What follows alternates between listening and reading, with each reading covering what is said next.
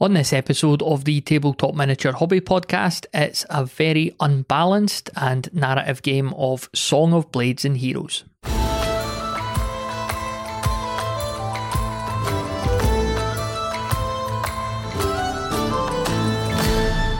Welcome back to the podcast, Robert. Thank you very much. It's wonderful to be back. I always enjoy the, the games we get to play. That sounds hellish, doesn't it? um, I always enjoy when we get together to do tabletop miniature wargaming. Yeah, you know, dress it up how you like, but I'm here for you. Yeah, yeah. So um, we haven't played this game in a while. It's Song of Blades and Heroes. We usually play Rangers of Shadow Deep, but you'll be pleased to know there's a, a few different caveats here.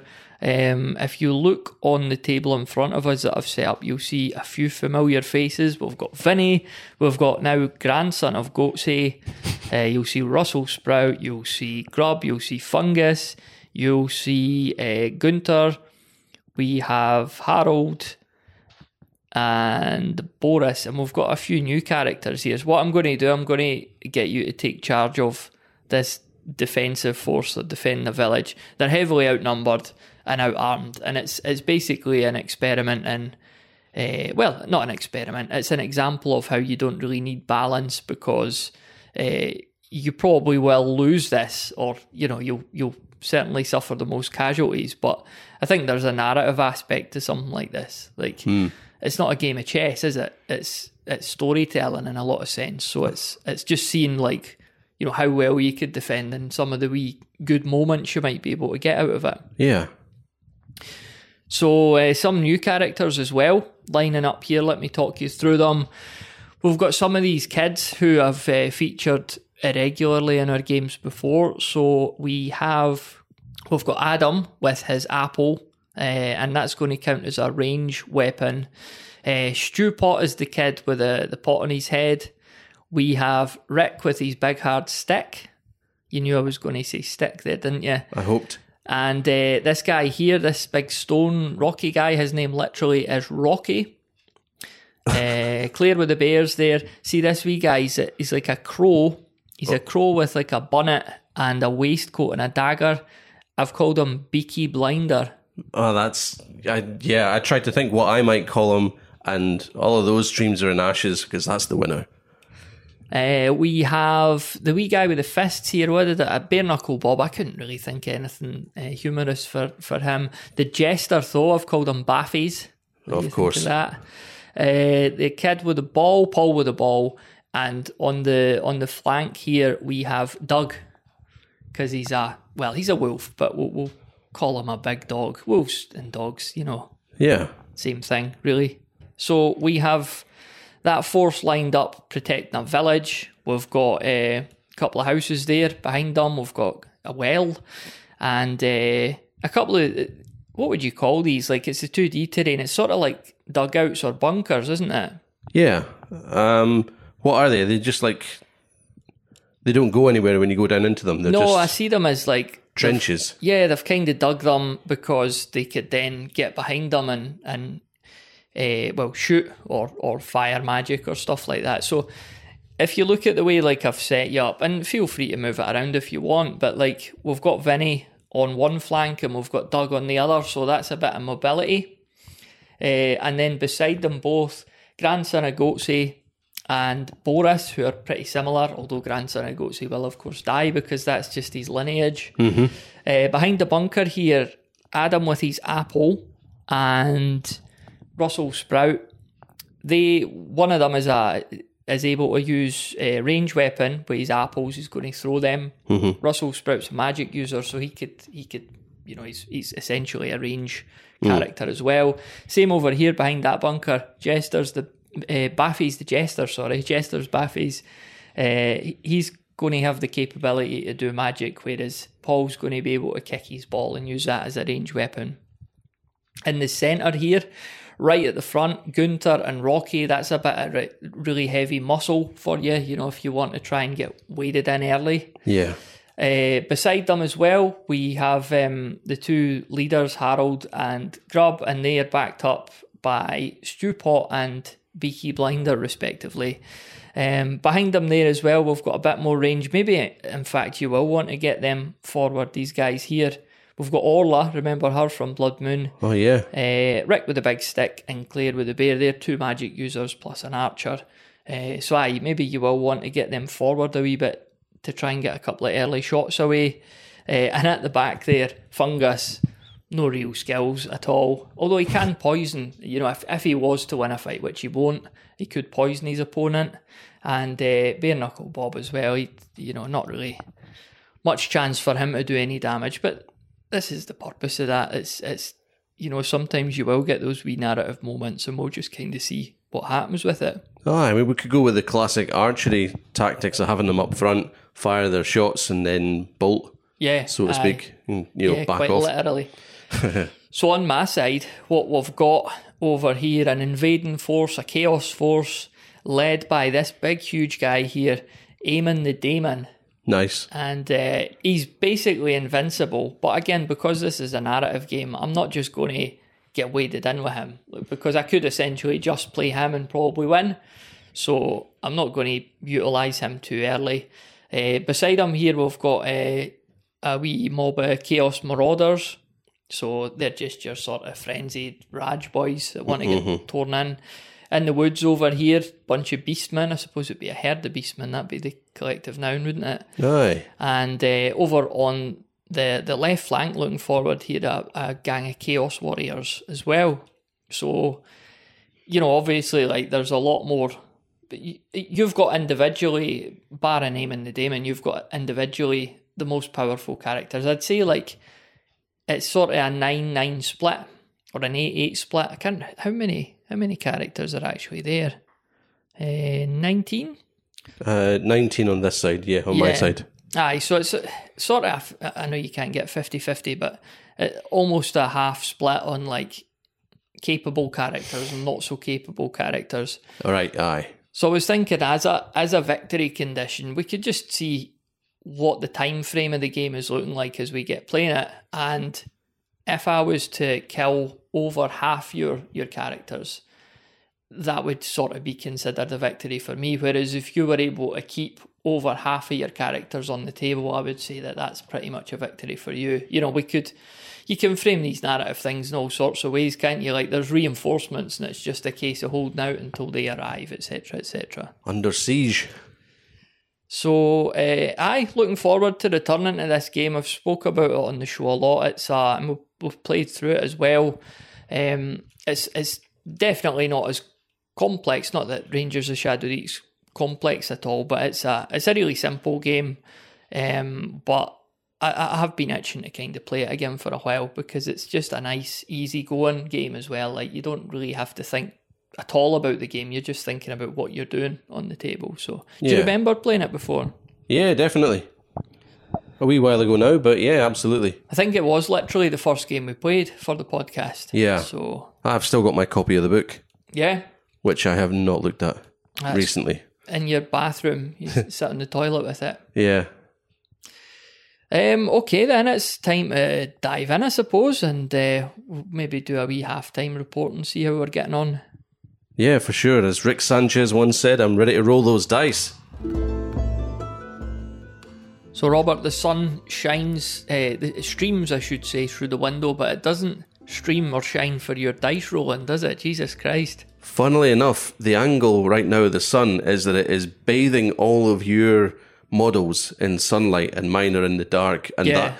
Could not that could not be a better metaphor for how the roles have gone. Yeah, I mean, I've I've uh, seen few instances like it. Like I, I just can't, I can't not roll fives and sixes, and you basically can't roll above two. Yeah, uh, you've had a few opportunities. So just to describe to the listener what's happening now, my right flank, which is the Beastmen and the Marauders to an extent, have um, broke through your lines. They have knocked over Doug. They've knocked over Boris. Uh, you've even tried to activate them to get them back on their feet, but that, that wasn't happening, was it, naturally? Yeah, like, I reckon easily eighty to ninety percent of my rolls have either either failed or... Yeah, in fact, one hundred percent of my rolls have either failed or led to not winning a fight, basically. So your one wee moment of success, I think your only, your single only moment of success was Paul with the ball. He kicked his wee football right off a beastman's head and knocked him over. So that beastman's still lying there. Uh, but you've, you know, you've subsequently, like Harold's had a shot at him with his crossbow. The beastman's literally lying in front of him, but he's still not managed to do any damage, has he? I have temporarily inconvenienced one of your models, and that's all I've managed out of nineteen models in two rounds. Mind you, we say that, I'm forgetting, I'm looking there at uh, the big marauder with the banner. Orla knocked him over as well. Oh, that's so right, aye, yeah. He's currently picking a, an arrow out his bum cheek, I'd imagine. Yeah, I mean, I will say he's literally got five of his pals right behind him, so it's not like he's down on the ground and going to get picked off and, like, you know, he, he'll be okay. Yeah, I it probably will be. Um, I have also made a couple of advancements with my Chaos Warriors on the left flank, and you have had Grubb and a couple of the, well, Russell Sprout trying to do his magic. That's been absolutely shite. Uh, Grubb, despite having a good bonus there, he, he took a shot at one of the Marauders.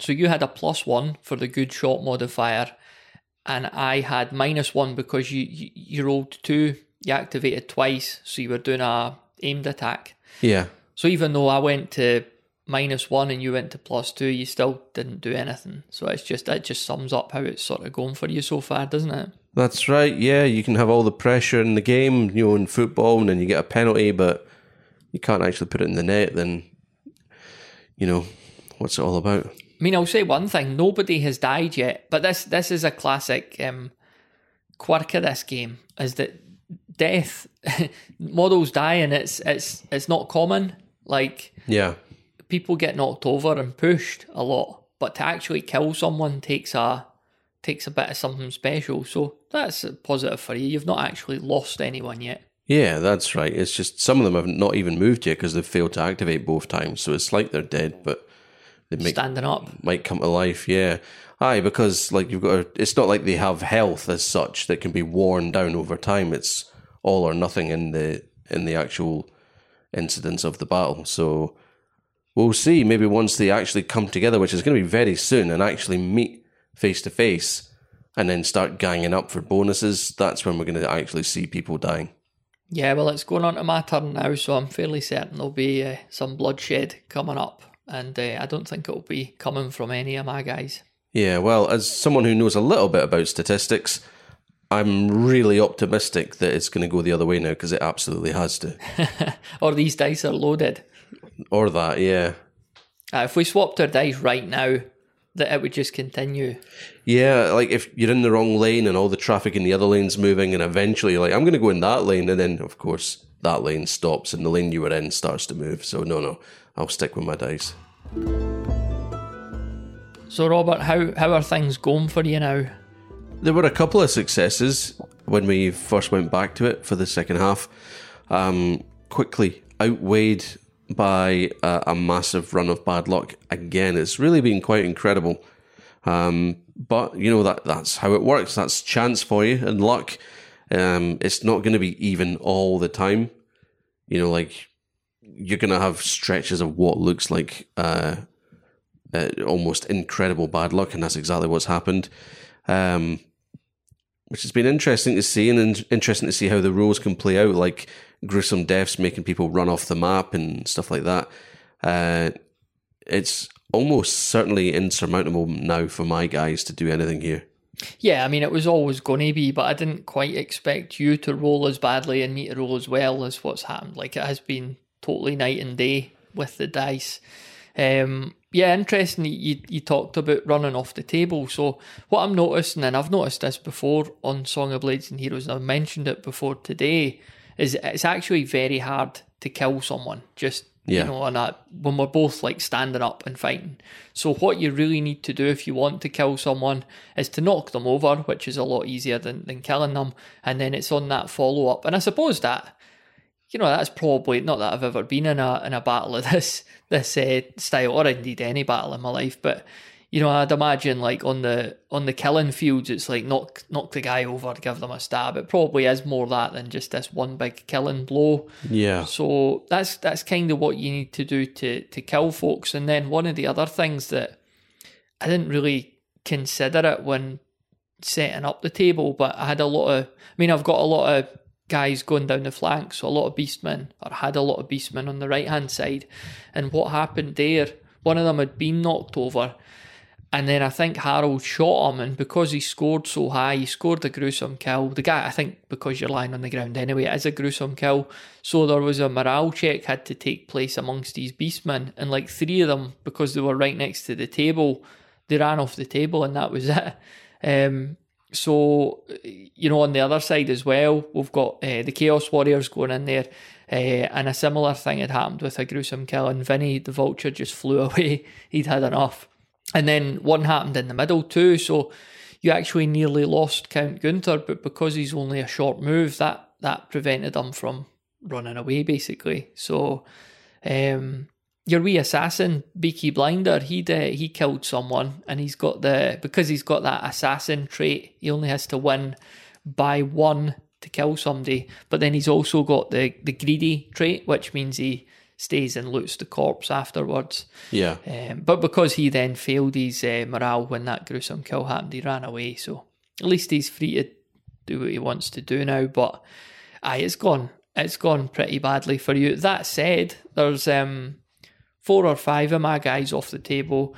You have lost uh, Fungus. He got killed. Doug got killed. Claire with the bear got killed. And no surprise to anyone, grandson of Goatsy. Uh, just like his dad, just like his granddad, he's uh, pushing up the daisies now. So the Goatsy family continues to curse us every time we put one of the offspring on the table, doesn't he? Absolutely, yeah. And it's funny how the game is set up in such a way that it only takes a couple of the die to a, to align themselves in such a way that leads to a massive problem. Like, I think you've lost more people to running off the board than you have to actually dying in combat, for instance. Yeah, definitely, aye. I mean, it's like I say, it's it, it's hard to kill someone. You need to knock them down and follow up, really. Yeah. Whereas uh, the, the quality roll for whether or not your, your model runs in fear, if you've got three failures, which is easy, say you've got three trolls or whatever, and they've got a quality of four, so it's quite, you know, it's two, you know, sixty-six percent chance they're going to fail. Mm-hmm. Three times... Yeah. And suddenly they're vaulting across the map and away. Yeah. So that's really, you know, I'm glad Rocky, my big man there, I'm glad he's in the middle of the map, because if he craps it and runs, he's gone. Yeah, aye.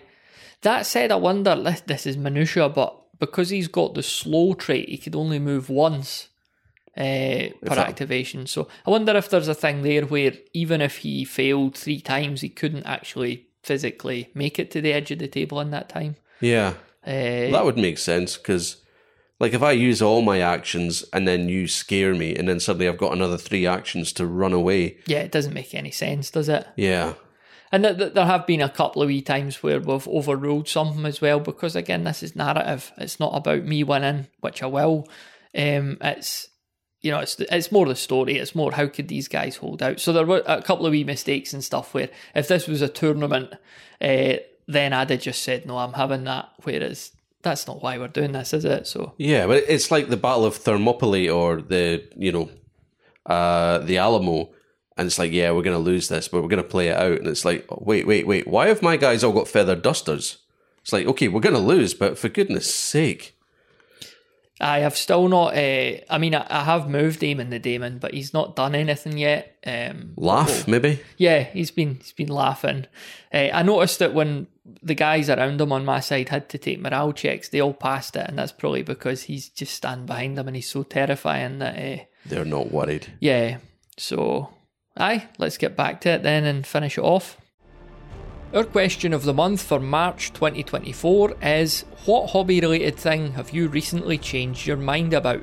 It could be to do with anything from collecting, building or painting to mechanics, rule sets or content. I'd love to hear about a recent hobby U-turn in your life, and you could record your audio feedback to be played on a future episode by heading to bedroombattlefields.com slash voicemail. That's bedroombattlefields.com slash voicemail. And now, back to the show. I've still got optimism. So that's that then, we've decided to call it a day, haven't we? How did it how did it pan out in the end? Uh, overwhelming defeat for me. Um, a couple of successes where a gruesome kill sent a couple of you guys off the board again. Um, but even my successes in at least activating and then getting up there and then knocking a guy down and then getting a friend to come in ended in defeat just because the rolls just weren't there. Like I would roll for the killing blow a two, you roll a four, and then that was it. Aye, there was an interesting wee bit at the end there, like the couple of kids that were fighting the Beastmen and they managed to team up on him, knock him over. Orla stepped in and shot him. Uh, because he's lying down, it's a gruesome kill, and that was like two or three beastmen fled. So you removed, you actually removed ten of my guys for the table, which is like, your rolling was so bad that that's actually pretty decent that you've managed to do that. Yeah. And then there was like, there was a chance to, to really clear things up because you'd managed, to, like Big Rocky, he's a big guy made the rock, and he, he genuinely must have been knocked down Three times, at least. Three or four times, yeah. So he's back on his feet again, actually gets to make his first attack, uh, knocks a beastman down. Harold steps up to give him a hand. So at that point, he's he's it's so weighted in his favour. If he just kills that beastman, there's a whole group of marauders round him that would have to do morale checks, and you could potentially have them off the table. And suddenly, like, it's... I mean, you're still not going to win, but it would have been, like... really clear at that point. Yeah. Uh, almost nobody on the on my right flank at all, but you fail it, and then you know that's pretty much it, isn't it? Like that that was that was the chance, wasn't it? So. And even then, I was like, well, look, I've still got a chance here with um, Beaky Blinder. I rolled three die, which is pretty bold, and thought, right, come on, if I can at least just get this guy killed because he's got this the assassin, then everybody will bolt then because all, all I had to do was win to. Yeah, one by one point. Yeah, to kill him. And then, yeah, two failures. fifty-fifty chance, right, for each die. And I still had two failures. And then, but I still had one success. Well, still able to ha- have an attack. I-, I lost that and actually died myself, which then caused gruesome death for everybody else. Aye, you, you, you got ten overall and I got like four. Yeah. So even with me throwing everything into that last roll, I still ended up... Like, you, you had two and a half times the score by just defending, and it's like, that. that's it. There's a lot of this is, um, the way the game is set up is, there's a lot of all or nothings in it, mm-hmm. and there's a lot of risk of ending your turn prematurely just for the sake of you rolling two die, hoping to get an extra plus one to an attack. So I'm really starting to see that the, the way to win this game, if you were just boring about it, would be to risk very little. Aye, one roll all the time for quality. Yeah, yeah. And and ganging up. Like if you if you want to, and and probably as well you're relying on like yeah ganging up and, and getting people to flee off the table as well. Yeah, the the the risk versus reward from the things that you do are like it's really stacked against you. So you, I think you really have to hope that the other person goes big and then subsequently goes home. Final thoughts. We played Rangers of Shadow Deep a lot. What? How would you compare the two? I mean, they're very, very different games, but like, is there anything that stands out to you that Shadow Deep doesn't have, or vice versa? Yeah, definitely. the The way that you wear people down in Rangers of Shadow Deep and then can kill them, it, it is, I guess, it's much more aligned to every other experience I've had in gaming. Whereas this, it's all like you can't really kill them unless it's a very specific scenario, like either really weighted in, in the dice rolls or you've ganged up and there's three of them, which is possibly more realistic to, to real life, if you like. But I think that means you've got fewer strategies that you can employ, whereas you've got a bit more freedom and a bit more artistic license in Rangers of Shadow Deep because you do have health and you might go big, but then not quite die from it, but then your health has gone from ten to three, so then you're a lot more cautious for the rest of the game, whereas it's on the flip of a coin all the time, no matter what, for for these characters. Yeah, it's like the trade-off of the no bookkeeping. Like, if you're keeping track of health, on the one hand, that mm. is a pain, and it's something you can lapse and get wrong or forget, uh, or get muddled up about. The trade-off of not having that here is it then becomes like... It's almost like you're starting afresh every turn. Like, yeah. I know you, you knock people down and that's an advantage, but um, for me, I don't think the sac the you know the gain that you get from having less admin in this is worth it, because I, I do have to keep track of who's moved and all that. So if I'm already doing that anyway, then it's not much more for me to then keep track of their health. Mm-hmm. Yeah, that's true. That's a good point, yeah. I sound very bitter because I got absolutely trounced, but yeah. No, I think um, it was uh, it was extreme dice rolling. Like, I, I've never rolled as well as that, and I doubt you've rolled as badly as that before. And even then, you still did remove more models for the table than I did to you. So I guess that's a sort of victory on your part. Yeah, well, it's interesting to see how that then pans out. I bet if you did simulations with, um, you know, computer simulations that worked on averages, I wonder how different it would look. Probably not that different. Um, you know, like uh, on average, who would win more often or whatever. It would be interesting to see how that played out. Anything you would have done differently in the deployment or just general tactics? Yeah, uh, the... Uh, Apart stuff, for roll more sixes. Stuff that would basically exploit the way the rules are set out, where the faster moving ones I would probably have more in the middle so they don't leave the table. I'd probably have put Beaky Blinder on the on the flank more, because all he would have to do is rush up to someone and get a win, and then suddenly all your guys that are on the edge are scattering off the table. But that that kind of feels like an exploit that you would do in a video game, you know, like in Golden Axe when you deliberately get the skeletons to walk off and walk off the platform and fall down. That. Yeah, yeah, but that's that's not really what the game's meant to be. No, no, it's aye, it's not a game of chess. That's the thing. Other than that, just having people walk around in packs like gangs, yeah. Which I guess is more realistic. Yeah, aye, definitely. Um, this isn't really Star Wars, you know, with the two Jedi having a a, a fencing match. This just sticking together as an army and killing folk. Cool. Well, that's about all there is to say, I guess, unless I, I've overlooked anything. Or your oh, your big man never had to lift a finger. No, no, he was just very much a spectator, wasn't he? I've I've still got four Chaos yeah. Warriors on the hill there. Just they were just watching too. They had literally had the popcorn out. So doing nothing. They're probably playing The Sims or something. You know. Like yeah. We're playing a fantasy game. They're playing uh, Modern Civilization. So um. Aye, props to your survivors, Adam with the apple, who is lying down, but he survived, uh, Russell Sprout, Stewpot, Rick with the stick, uh, Rocky, he's standing as well, which is uncommon, Harold, Orla, Gunter, uh, Paul with the ball, and Bare Knuckle Bob. That's, that's yeah. not bad. That's, how many is that? One, two, three, four, five, six...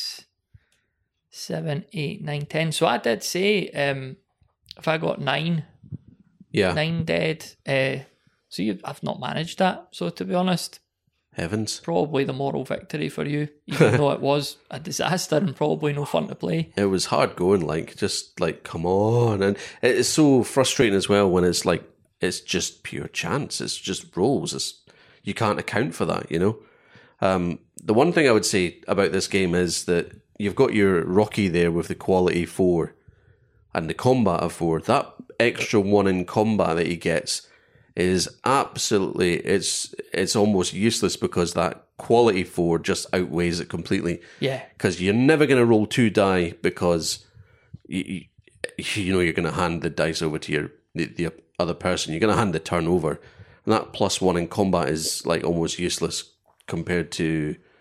the fact that he only ever activate once, you'll be lucky if you get a swing. He spent more time getting up. I think he only attacked once. And same with Russell Sprout. What's his combat? Was like one or zero? I think it's one. I think and, it's one. And his quality was four? Three. Oh, it's three. So, yeah, with him being a magic user, but, but that's just basically ranged. He's like Orla, but instead of a combat four, he's combat one. So he was useless, basically. Um, because even if he did succeed in, in activating combat one, and I'm hoping you're rolling like a two or a one, which I don't think he ever did. Mm-hmm, mm-hmm. So I, I got that hat trick of ones, but then and I thought that was that was funny. But then you followed up. I think you maybe rolled six ones in a row, which is just five impossible. Ones in a row. I think it was. Yeah, not all in the one roll, but like one after the other. Yeah. So yeah, any anything you could do badly, I can do worse. The big um, guy, interestingly, just looking at his stats, he never got involved, but quality two So you almost can't fail to activate him. Good he's grief. Long move, so he could get anywhere. Like, he's not going to, he's probably not going to fail any activation. So he'll have three. He could be anywhere in one turn. And I think even to fight him, you need to pass a morale test, you know, because you just want to run away instead. And then he'll get a free hit on you and he'll win. Right. So he wasn't involved at all. He was just, he was there. He was there for moral support, but yeah, unbeatable, basically. The quality does seem to be much more important than the combat, almost. Like, yeah, I'd, I would agree. I'd rather have a combat two than a a quality two than a combat four. And it's funny that, because it's one, like, you look at when you get combat four instead of three, you think, oh, it's just one. But when you're looking at quality three versus quality four, it's just one as well. But that seems a lot more intimidating. Yeah, because you're t- you're risking losing the turns of up to eighteen of your other models. Mm-hmm. It's like, no, no, no, no. Whereas if quality two, you'd be like, right, I'm rolling all three dice. I can almost certainly not lose, and then stomp everybody. Ah, well, back to back to the Shadow Deep next time around, I guess. And uh, what'll it be now? Just thinking of Goatsy. So Goatsy's dead. Son of Goatsy's dead. Grandson of Goatsy's dead. Great-great-grandson of Goatsy. We're going to bring him in for his death. Greatsy. Greatsy. Yeah, definitely.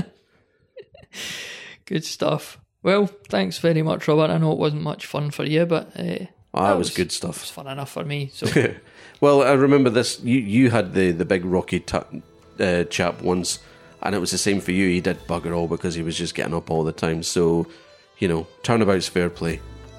Thanks very much for listening to this episode of the Tabletop Miniature Hobby Podcast, and you'll find pictures of the game we played today over at the website bedroom battlefields dot com.